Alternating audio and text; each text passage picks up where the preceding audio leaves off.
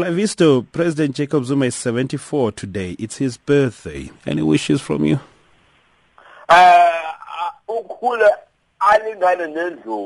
njalo i don't know but halala top of the morning to you Perpetua to the rest of the listeners and to upresident ugedle hlekisi awu nqamalala siyabonga uh, this morning. Yes, he's 74 today.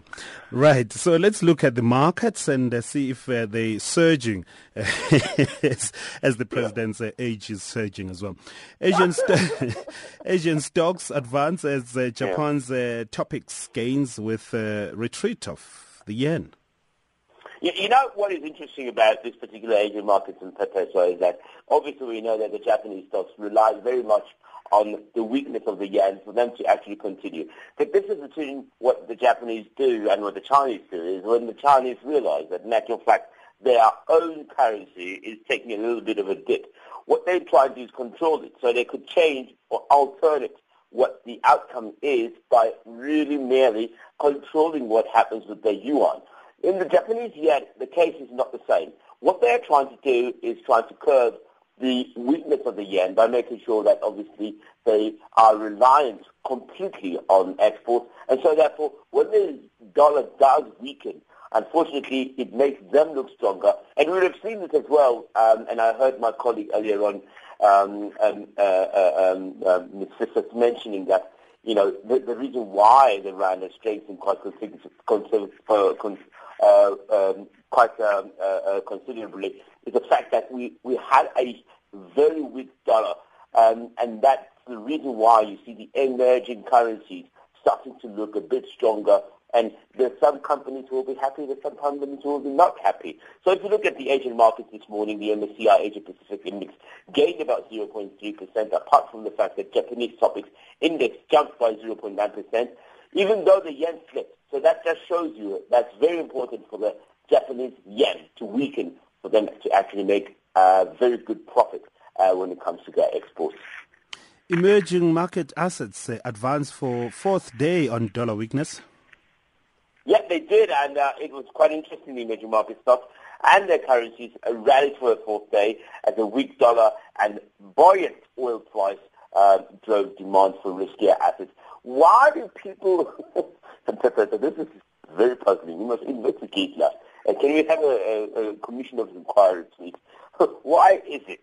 Why is it when even those things are not looking bright and uh, clear, mm. when we see potential for the dollar to actually weaken, emerging market buyers go in very hard and buy and purchase a lot of assets.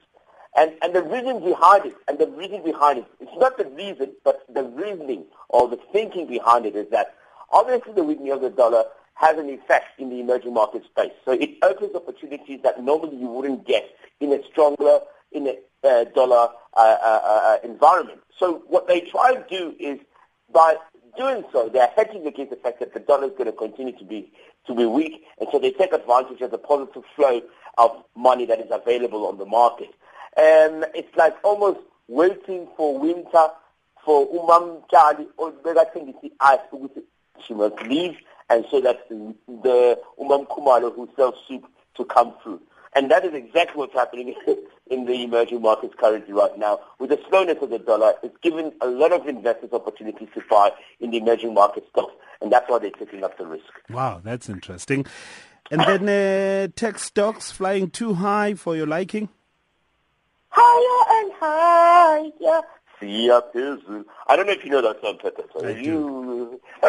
I do. so these tech stocks have been absolutely doing well until now, Pepe, so where we're starting to see a little bit of a lackluster behavior from the tech stocks. The reason is, let's talk about this in Pepe. How many Samsung S7s can you really sell? You know, how many S6s can you really sell? How many Galaxy Tab 5 can you really sell? And, and, and what is happening is because we're starting to reach a point of saturation, and we have to ask, where do the, the second-hand ones go?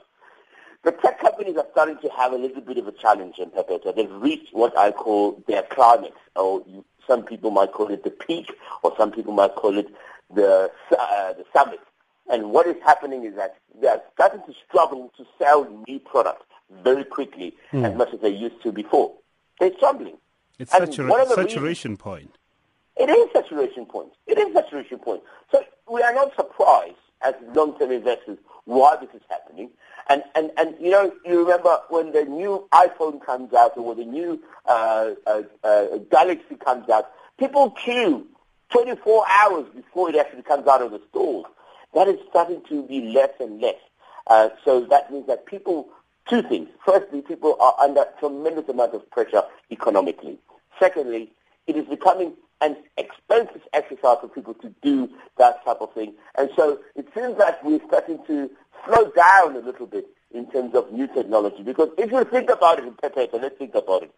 What is the real difference between an S6 and an S7? It's the over, it's the over. All right, Clive but you didn't say anything about uh, BlackBerry and Nokia and what uh, WhatsApp is doing to them. But it's all right. Those, those fruits are dead. Those fruits don't exist anymore. There's no more fruits. Okay. There's only one fruit. It's an apple, and it keeps the doctor awake. Thank you very much.